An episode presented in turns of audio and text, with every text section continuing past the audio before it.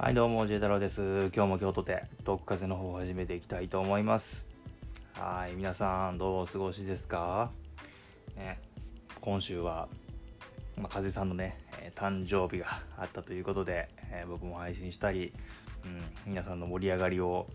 こう楽しませてもらったり、うん、いろいろしたんですけどね、まあ、その祭りの後みたいな。まちょっと余韻が残りつつという感じだと思うんですけどいや僕ねあの風さんがインスタで発信して、えー、くれたあのメッセージがあったじゃないですか、うん、ガーデンの MV と一緒に、うん、発表されたというか本人が投稿したメッセージにちょっと未だに食らっておりましてですね。うんなんか何回読んでもちょっとグッとくるというか熱くなっちゃうんですけどうん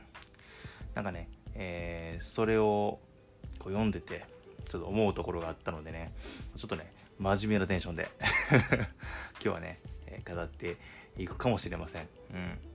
まあねあのこれを聞いてる皆さんは、まあ、睡眠用の BGM でも、えー、してくれたらよく眠れるかもしれません。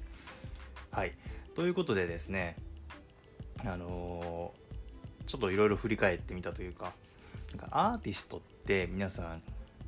こうどんな存在でした？あの、まあ、自分が、まあ、その多感なあティーンの時でもいいし、まあ、その好きなアーティストがいた時でもいいんですけど、うん、僕にとってはまあこうはるか昔、えー、やっぱアーティストってテレビの中の存在だったんですよね。うん、まあ「ヘイヘイヘイ」とか歌番とかね「M ステ」ポップジャムとかね、うん、こう今じゃずずいぶんね減ってしまった音楽番組ですけど端から端までくまなくね新聞欄をチェックしてねあ長い CM を苦にせずみたいなねそんな懐かしい気持ちになりますよね。うんなんかよ見てたなみたいな。うん。たまにねこうバラエティ番組に好きなアーティストが出現した時とこう特別感とかねよく覚えてますよね。うん。で基本的にはこうファンはきらびやかなこのメディアの世界の外側からアーティストを見ていて、情報を一方的に取りに行くしかなかったなっていうのが覚えてるんですよね。だからある種アーティストっていうのは、まあ、神秘的、うん、近寄りがたい、まあ、憧れの存在だったように記憶しております。一方2023年現在とこう言うまでもなくこう若手のアーティストを中心にして SNS を使いこなしてメディアを介さずに直接ファンにメッセージを届けられるようになりましたよね。場合によってはファンと相互にやり取りすることもあるしゲーム配信とか やっちゃう。コメを拾コメントを拾っちゃうアーティストがねいたりすると、うん、なんかね面白いですよね。その内我々がこう内側になったというか、うん、で、まあ、こうしたね特定のメディアを介す要素がないということでタイムラグとか、まあ、何の編集もなく生のメッセージを届けられる環境になったなというふうに言えるかなと。で総じてこうファンとの距離が近くなったというのはこういう、内側に入ったよっていう側面がね強いのかなと思います。うん、でまあちょうどね自分はテレビが中心だった頃を知りつつもこの SNS の流行によってアーティストとファンの距離感の変遷っていうのをこう間近で感じてきた世代でもあると。だからかこうぱアーティストが天界から地上に降りてきた感が強いっていう そういう感じなんですよね。うん、他にそんな人がいるのかちょっと謎なんですが、うん、今のこう10代にとってはこうアーティスト本人にこうリプライを送るのとかってまあ当然のことなんだと思うんですけど自分にとってね今でもね足ほほんまに送ってええんですかい？みたいな。学プールみたいな。そういう気遅れがすごいんですよね、まあ、そんな人間がいつつもこう、まあ、SNS がこれだけ主流となった今ねこうアーティストとの短さっていうのを求められる度合いはやっぱほんの10年前よりも圧倒的に増してるように思うんですよね。だからこそこのニーズへの応え方でこうファン層を拡大することもあれば対応一つ間違えると致命的な打撃になったりもすると。あじゃあそんな時代にこうファンは何を求めているのかなっていうのをちょっと改めて考えてみたんですけど、うん。ね、SNS 上で対話すらね可能になっている昨今、うん。あ、結論から言うとねやっぱ正直に素直に今の状況について自分の言葉で話すっていうことなんじゃないかなと思っていますと、うん、あこんな長々書いてる直接的な理由が冒頭言ったね6月14日の誕生日お誕生日にねカズさんが発信したメッセージに相当食らっちゃったというかね感銘を受けたからなんですけどそんなねこういろんな感情が入り混じって感謝をしたくなったみたいなそういうところもありますね。もう一回読んじゃいましょうかね。また読んじゃっていい、えー、久しぶり、えー、みんな元気だといいな。たけのこポーズ。次の活動を待ってくれてる人へ。最近藤井風さんなかなか新しいことを発表できなくてごめんね。もうねこの時点でなんかもう、ね、ちょっともうやられちゃいますよね。本当に。この藤井風さんとかねあのごめんねとかね。あのなんかもうもうえー、もう全然全然いいよみたいな。実は地味にずっと忙しくて新しい曲もアイデアも手元にいくつかあるんですけどそれをみんなとシェアするまでに予想以上の時間がかかっています。何がいつ実を結ぶのかは私にも分かりません。今の自分にできる一番はみんなと作品を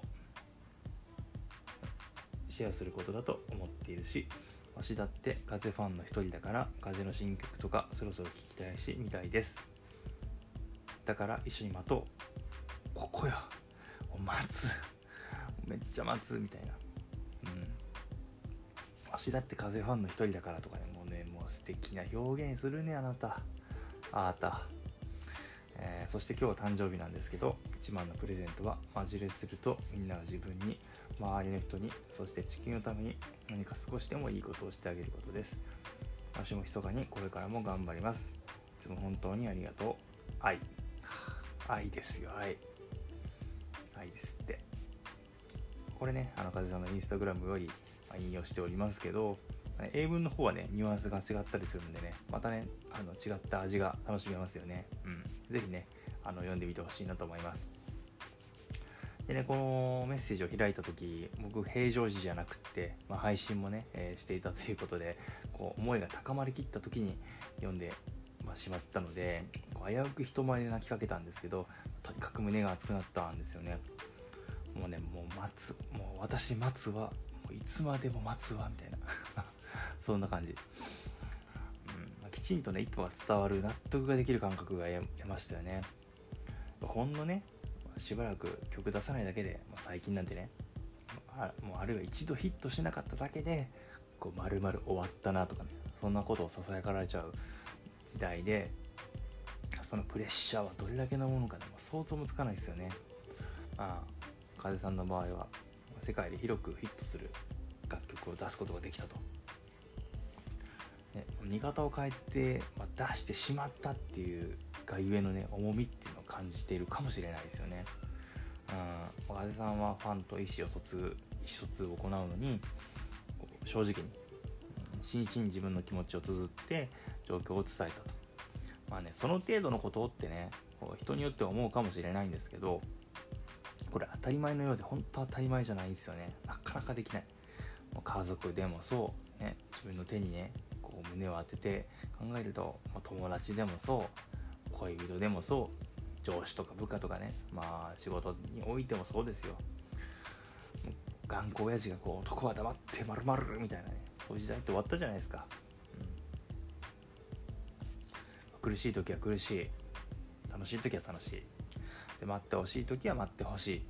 むしろ一緒に待とうと、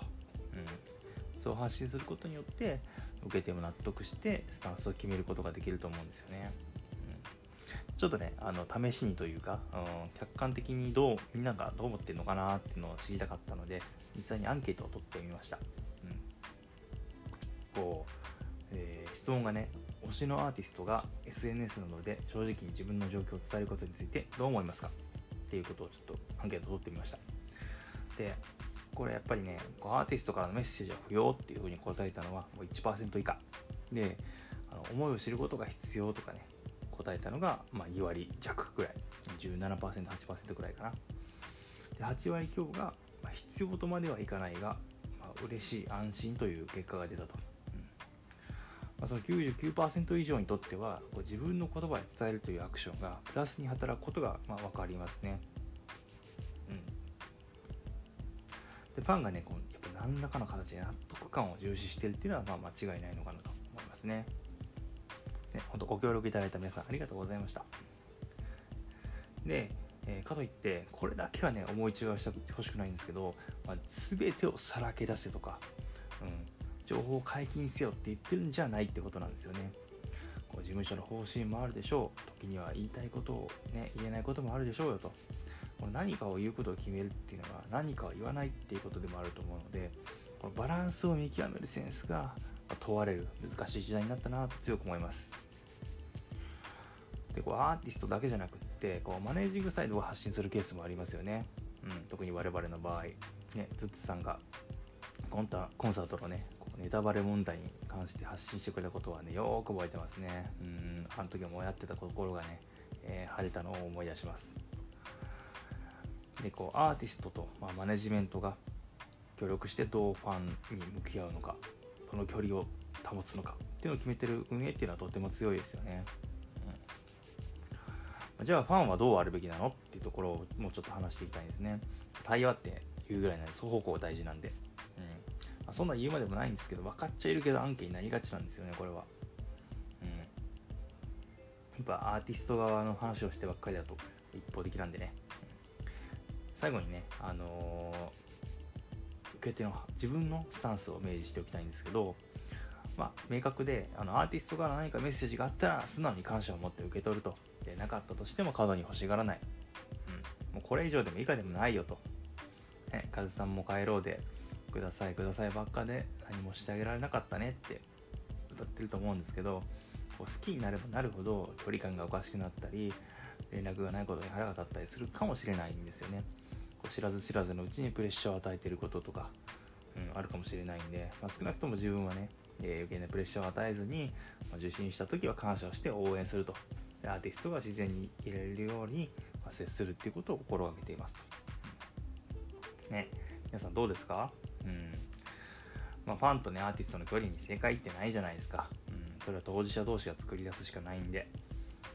結果としてそのスタンスや発信内容に納得がいかないのであればこれ残念だけど、うん、そのアーティストのファンダムからは離れざるを得ないのかもしれないですよね、まあ、ちょっと僕もその明確な答えとかはちょっと持ち合わせてないんですけどね、うん。まあ、そういう意味でね手探りであってもきちんと考えを発信してくれるアーティストのコミュニティに属してる自分は恵まれてるなって常々思ってますね、うん、ありがたい何度も繰り返しますけど心の底からありがとうを言いつつ素直に受け取っていくしかないなって思ってます。うん。愛っていうのは一方的じゃないですよね。うん。こう、アーティストの右手と、ファンの左手でこう、ハート作ったら、ね、作ってこって こんな風に思います。はい。ということでね、えー、今日は聞いていただきありがとうございました。ちょっとね、思いがね、高まって、えー、こんなことを言っておりますが、ね、また次回も聞いてくれると嬉しいです。えー、J 太郎がお届けしました。バイバイ。